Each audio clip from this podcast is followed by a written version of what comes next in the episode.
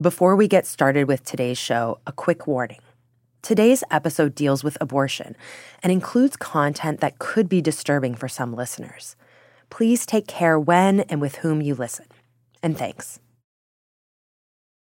Roe v. Wade was overturned on a Friday morning, and immediately, abortion was instantly illegal in wide swaths of the United States. Across the South and the Midwest, it was state after state after state that fell.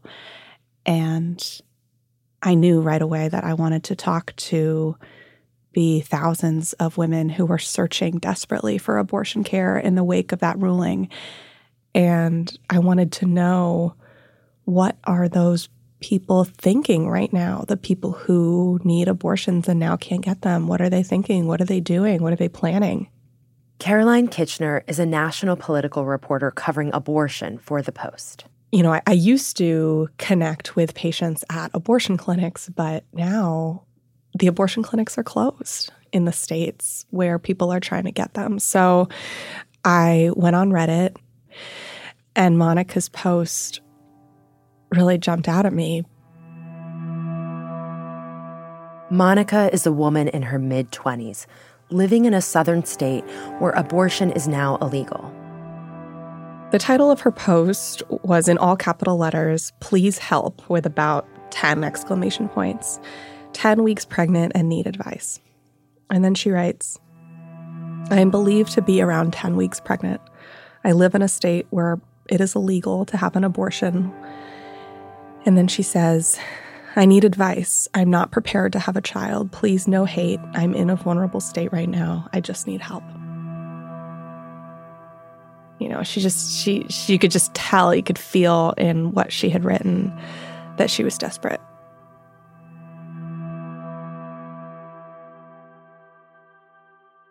I mean, if you are somebody who is in need of an abortion in a state where it's banned, you've got a couple of options. First, you could cross state lines. You could go on a trip. For some people, that's going to be hundreds of miles in a car to get to a clinic where you could get care. And it's also going to be a 3, 4, 5 week wait at this point, because a lot of the clinics in border states are just totally jammed up. And then the second option is to get illegal abortion pills. For Monica, she had made clear in her Reddit post that she had run out of options. She couldn't travel. She didn't have money to go out of state. And so she was looking for pills. So right after she posted that message, she got a note from an anonymous user whose name she didn't know and would never know, saying, "Do you still need Mifepristone? I live in California and have access to it. I could mail it to you ASAP for free." And Monica says, "Wait, really? OMG, you would literally save my life. I've had family members look all over pharmacies at the border, but have had no luck." Then the user says, "I'm happy to help. I know it's super hard to get now with these new laws." From the newsroom of The Washington Post, this is Post Reports. I'm Elahe Izadi. It's Tuesday, November 15th. Today, we trace the illegal supply chain that's putting tens of thousands of abortion pills into the hands of people desperately seeking abortions, people like Monica. This covert network crosses borders. Hi, this is Las Libres. Can I help you? Casi siempre dicen como de... and carries both legal and medical risks.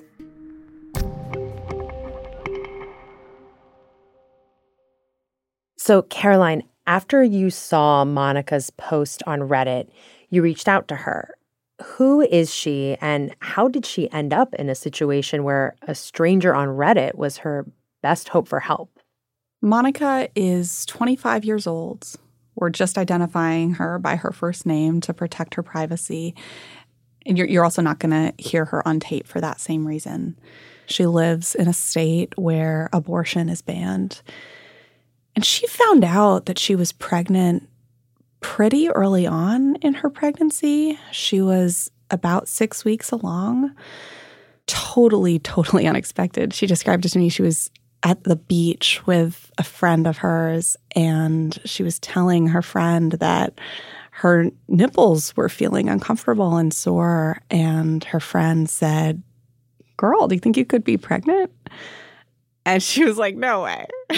She was not expecting it. It was not even on her mind. Right. And no way, no way. And then she took a pregnancy test, and she was. And one of the things that I remember really clearly early on from our conversations was Monica kept saying to me, "I know a lot of people wouldn't think that I should get an abortion," because she is in a loving relationship. She has a boyfriend of a couple of years who she's very confident that she's going to be with for the rest of her life. And she does have a job, and they have a place to live that they rent. They don't make a ton of money. They are frequently paycheck to paycheck, but they are getting by. And she kept saying to me, "I feel kind of guilty that I want this, and I'm in a situation where I guess I could make it work, but it would just be really hard." She kept saying that to me. So for a while, she was kind of going back and forth. She wasn't absolutely certain that this is what she wanted to do. But ultimately, after giving it a lot of thought, going back and forth, she decides there's no way that she can, in her current state, take care of a baby. And she's not ready.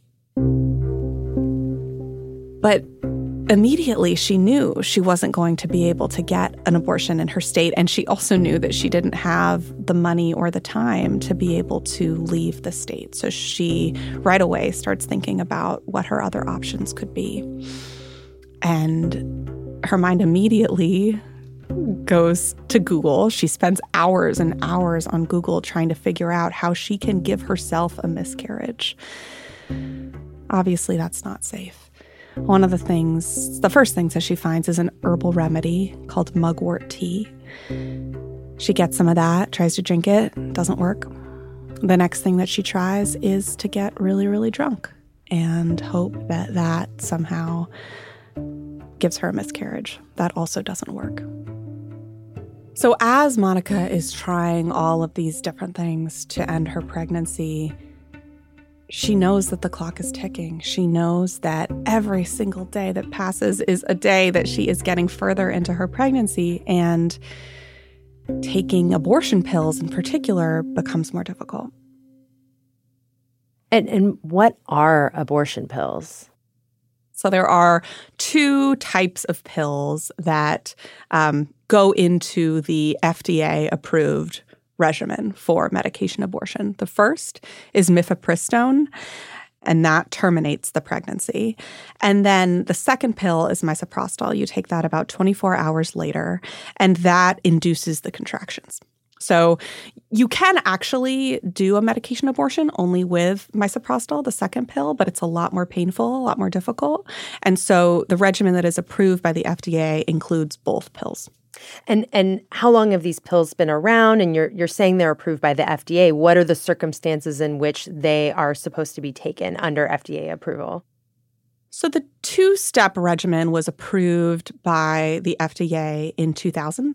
But it wasn't until 2016 that it started becoming more common, much more common, because they extended the use until 10 weeks of pregnancy instead of 7. So far more people were able to use this method. And last year, it was the first year that more than 50% of abortions that took place in the United States were medication abortions. Is this medication generally considered safe, and do you usually need a prescription to get them? What's the sort of recommended situation you would be in? Leading medical associations say that this regimen is extremely safe.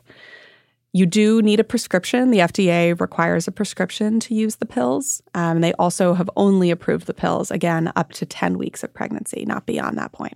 So are there any risks involved with taking it, let's say, after 10 weeks or not in a supervised medical environment? You're not getting this prescription from a doctor. You're, in a different type of situation. So I spoke to somebody at the American College of Obstetricians and Gynecologists, which is the leading association for OBGYNs, and they said that there's actually a growing consensus in the field that it is safe to take beyond 10 weeks of pregnancy. And there is some frustration from certain OBGYNs that the FDA has not approved it beyond that point. What I will say is that the farther along you are in your pregnancy, the more you see and the more difficult the medication abortion can be. When you say the more you see, I mean, this might be graphic, but what exactly do you mean by that? The more you see of the fetus, the more defined it is and the larger it is, and that can be traumatizing for some women. I think it's important to say that the last time abortion was illegal in this country before Roe v. Wade in 1973, there were no abortion pills. The only way to get an abortion was to have a surgical procedure. And so the only way to get around these laws was to have a doctor or somebody who said that they knew enough about this procedure to do it physically on people who needed to end their pregnancies.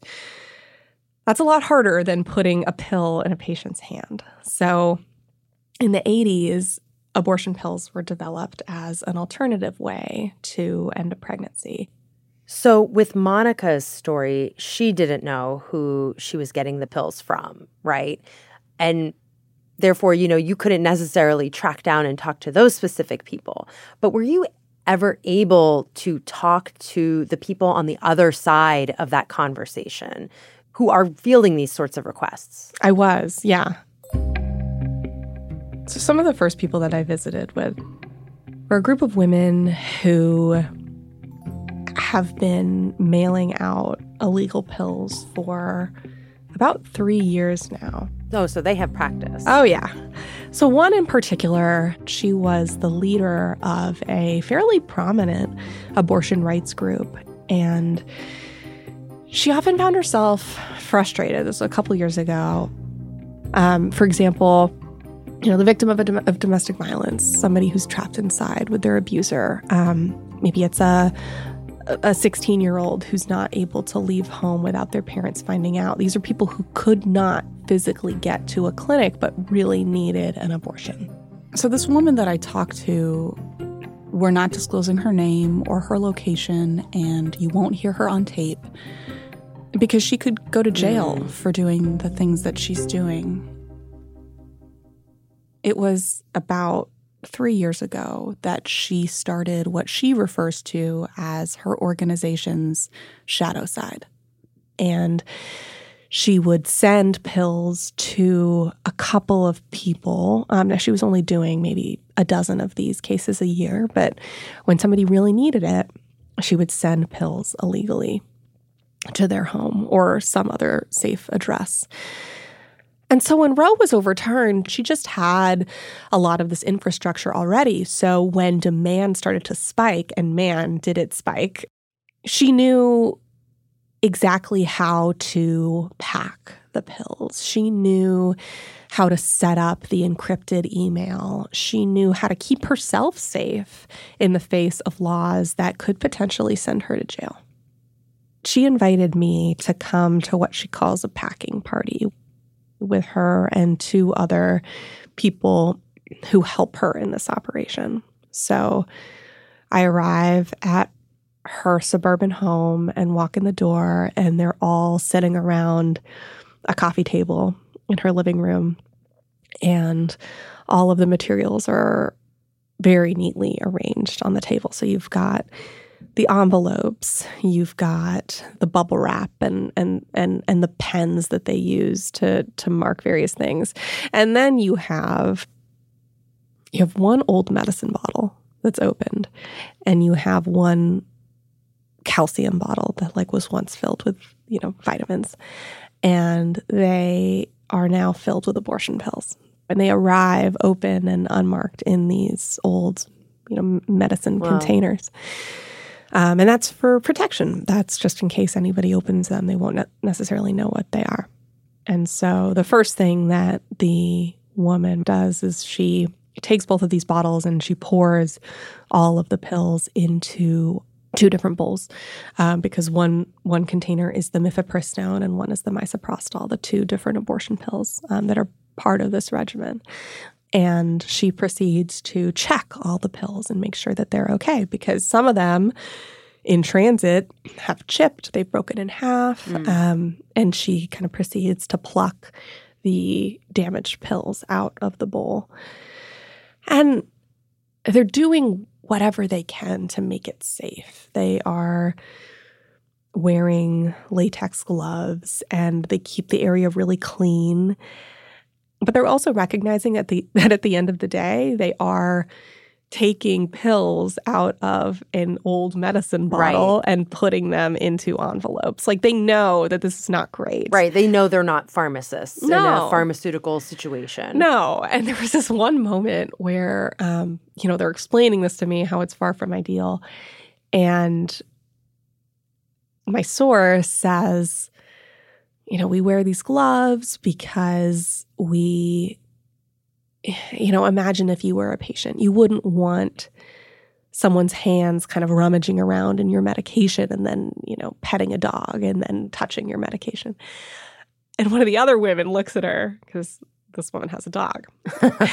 And one of the other women looks at her and says, you just pet that dog with your glove on. And my source goes, no, I didn't. and one of the other ones just says, you know what? Yeah, we're not doctors. We're not medical providers. This sucks. Yeah, they don't, it sounds like what you're saying is they don't want to be in this situation, but this is sort of desperate times, desperate measures, and in their estimation what that looks like. Exactly. So, Caroline, I have to ask, as you're looking at almost this supply chain of how these pills end up in the hands of someone like Monica, there are the distributors, but where are those distributors getting the pills from? So I spoke with a lot of different people for the story, a lot of people who are playing that distributor role right now in the United States. The woman at the packing party that I talked about, and then two or three others, they all told me that they were getting the pills from the same place. After the break, we pay a visit to that place and hear from some of the people funneling abortion pills into the United States. We'll be right back.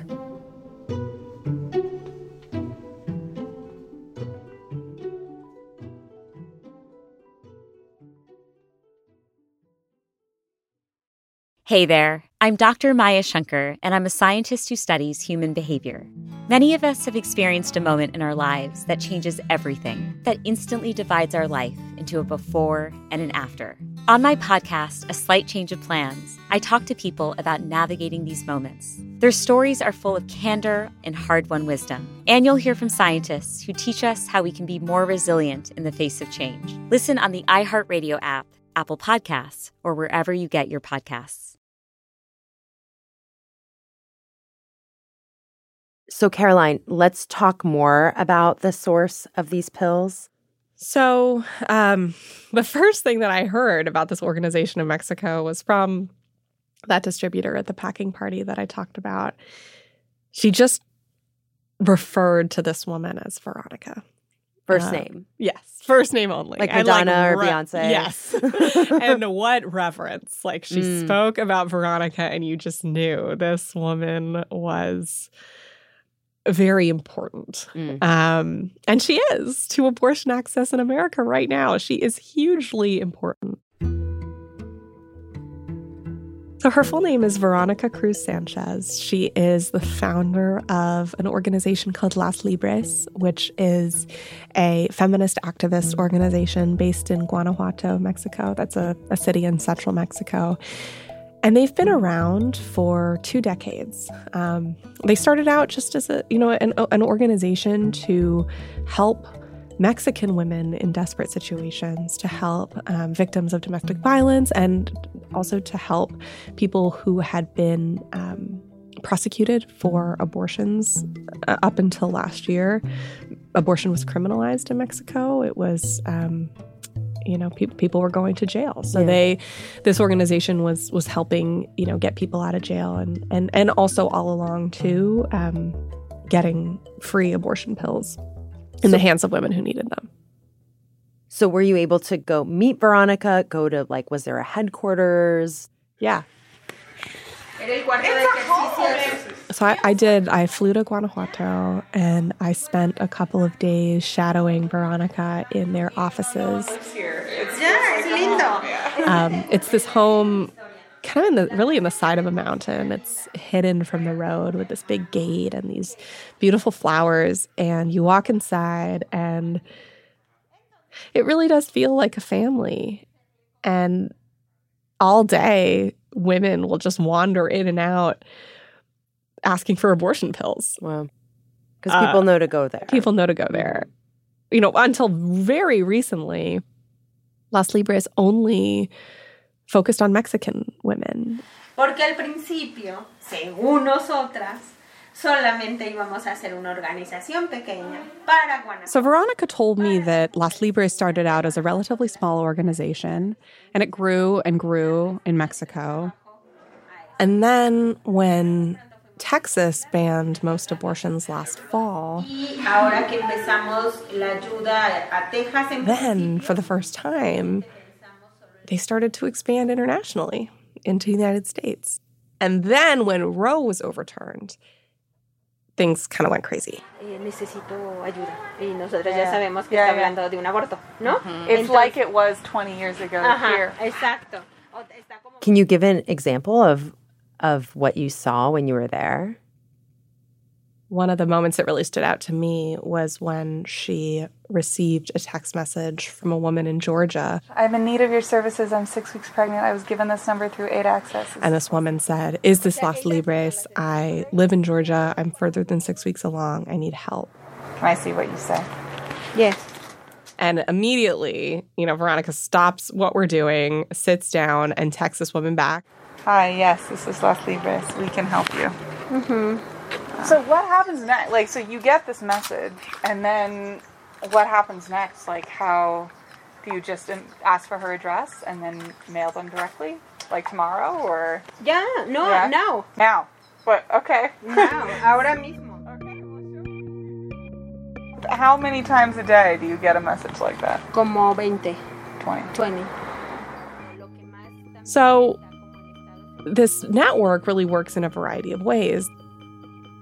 There are some women who reach out to Las Libres directly, but there are others, many others, who have no idea that the pills that they get are coming from Las Libres at all.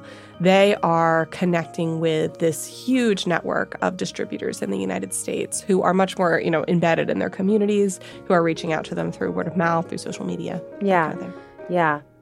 And if I think about what you're describing here, it's almost like this supply chain of these abortion pills, of how they get to an individual woman, like that woman in Georgia or the other woman we were speaking about, Monica, that, you know, they're coming to her maybe via a distributor in the U.S. That's coming from Veronica. But where does Veronica and Las Libres in Mexico, where are they getting the pills from? So it's shifting. Up until this point, or up until the point that I went and visited them, they had gotten all of their pills through in-kind donations. So they got them from various abortion clinics in Mexico, various international abortion advocacy organizations, occasionally a international distributor of abortion pills would send them free pills that had recently expired. And the other thing to mention about Las Libres that it's really important is that they are sending all of these pills for free. This is not an organization that's making any kind of profit. They are operating entirely on donations. And so what was happening as I was there was that they were running out of pills. The demand was outpacing the supply that Veronica keeps literally in the back of her closet. And it was, you know, occurring to them that they needed to do something different. So Veronica had, over the previous couple of weeks, she'd been talking with various contacts, figuring out where was the cheapest place in the world to buy pills from. Mm. And so she was about to go, I can't say where she was going to, but she was about to go on an international trip where she was going to pick up a large amount of pills. Wow. Wow. How are they able to be doing this out in the open? What are the risks for Veronica and her group? She laughed when I asked her that. Like, really? Yeah, she said, the leaders are scared of me, is what she said. Wow. I mean, she said that first, when they were just supplying abortion pills to Mexican women, they were really open from the beginning, even when abortion was criminalized in Mexico, that this is what they were doing. And the way that she explains it is like, yeah, you know, we told them exactly what we were up to and basically said, you know, we're all doing this. What are you going to do? Like calling their bluff almost. Yeah, yeah. Mm-hmm. And nothing happened. Is Veronica and her organization concerned that now they're supplying pills into the U.S. and becoming a major source of these pills, that they could have some sort of crackdown or that leaves them open to attack of some sort or vulnerable? Or not at all. I kept asking her that question because it seemed like a big one to me. You know, she's so public and she's really not concerned about this. So obviously, Veronica seems generally very confident, emboldened. I'm also at this point curious about the people on the other side, you know, the people like Monica who are self-medicating their abortions, how they're getting these pills through people they don't even know their names, and how that experience is for them when they get the pill and then they make the decision of what to do about it. So we started out talking about Monica, you know, her desperately turning to Reddit for help. Do you know how her situation went from there? It was terrifying.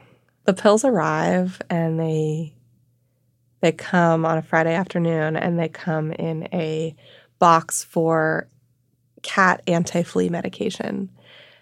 And Monica opens up the package, is holding the abortion pills in her hands, and talking with her boyfriend about whether she should take them. And he is really concerned, and she says, "This is what I have to do." This description might be graphic for some listeners. I just want to flag that. She takes the first pill, Mifepristone. She waits 24 hours, as you're supposed to. Everything seems normal. And then it's Sunday morning, and she takes the second set of pills, the misoprostol. And that's when she knows to expect that there's going to be pretty severe cramping, because the farther along you are, generally, the more painful it can be. And she knows that she's at least 10 weeks, and she thinks she might be farther along than that, too. So she takes the second set, and pretty quickly, just terrible cramps. And she described it by saying that she had never had a baby, but she told me that she imagined this was what contractions might feel like. You know, really, really intense pain. And then it backed off a little bit, and then really, really intense pain again. And she's just lying in her bed. She said she put on a diaper pad for the bleeding and her favorite oversized T-shirt, a Life is Good shirt, and just lies there. And when it gets really bad, she calls her best friend, who had actually had a medication abortion at a Planned Parenthood the year before, you know, and that she was overseen by a doctor, had somebody to call if anything went wrong. And her friend says, "Dude, I don't know that this is normal. You seem like you're in so much pain. Do you think you should go to the hospital?" And Monica gets really upset with her friend, because she's like, "Can't you understand? I can't go to the hospital. I can't call a doctor, because what I'm doing is against the law, and I'm terrified." And then at that point, she said she started hyperventilating. The cramps keep getting worse. Her boyfriend gathers a few things in a bag just in case they do have to go to the hospital. And at that point, she yells at him to turn on the bath, because she feels like she needs to get in some hot water. She gets in there, and she feels pressure release a little bit. And then she looks down and she sees the fetus floating in the water. Wow. She is shocked by what she sees. The way that she described it to me, she saw a fetus that was slightly smaller than the size of her palm, and she could see the head and the arms and the legs and even defined fingers and toes. And she screams. She wasn't expecting to see that at all. She jumps out of the water and she says, I don't want to see it. I don't want to see it. I don't want to see it. And she just kind of collapses into her boyfriend, crying and just completely wrecked because she wasn't expecting it.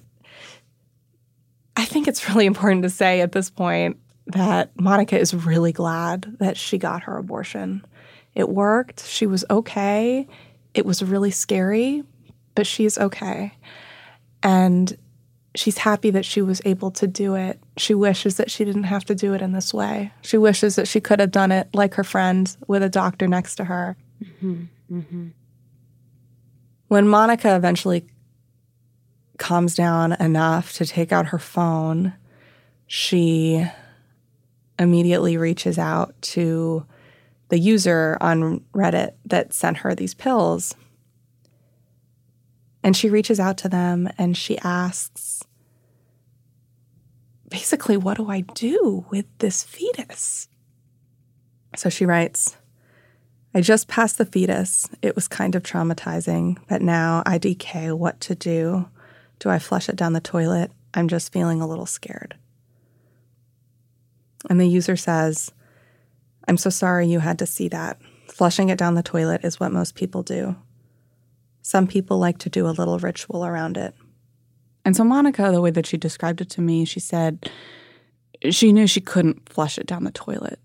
She wanted to do something to mark this moment and really to say goodbye. And so she asks her boyfriend. Together, they go to a local park and they find a quiet place at the back in sort of this wooded area where nobody else is. And they dig a hole. Monica gathers some flowers and they put the fetus, which they've put in this cardboard box, into the hole. And they both kneel down beside it and they say goodbye.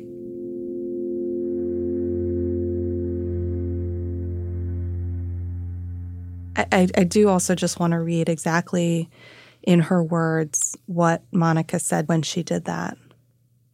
She said, I hope in the future when I am ready, your soul will find me again. It just wasn't our time. Caroline, I mean, this is such a vulnerable, difficult, emotional, complicated moment for someone like Monica.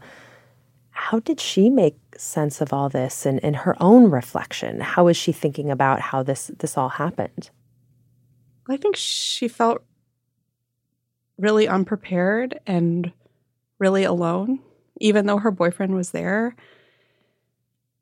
You know, I keep thinking about the call that she had with the friend, right, where the friend was able to go to the Planned Parenthood for her medication abortion the year before and see a doctor and have someone to call. Monica didn't have any of that, and that was terrifying.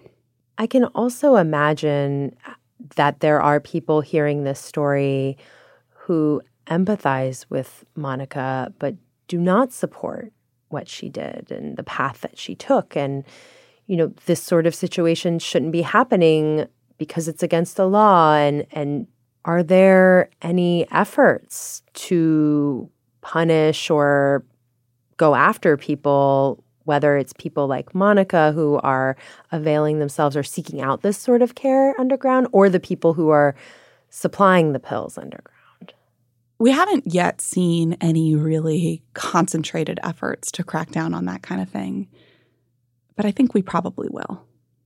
Because you have to remember, there are just so many people like Monica who are receiving these pills, and so many people like the distributors that we've been talking about that are mailing these pills and getting these pills in women's hands. I mean, just Veronica alone, she said that Las Libres is on track to help terminate 20,000 pregnancies in the United States by the end of 2022.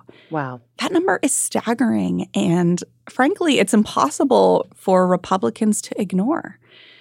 So I think you're going to see a lot of Republican lawmakers and district attorneys wrestling with public opinion. You know, we're a week out from the midterms, and we saw abortion just resonate hugely with American voters. In a place like Michigan, abortion was the number one issue for 50% of voters. So Republicans are seeing that, as well as the staggering numbers of pills that are flooding illegally into the country, and they are trying to figure out what to do. Now, they might be apprehensive, but they definitely still have power to do something, to crack down if they want to. And what that looks like, is it going after the people seeking the abortion care? Probably not. There have been instances of, you know, people being criminalized for miscarriage or performing their own abortions over the past 20 years.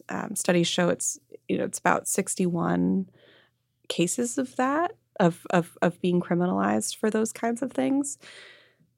But much more often, you know, these laws are targeting the facilitators of the abortion. They're targeting the people who are getting the pills in these women's hands.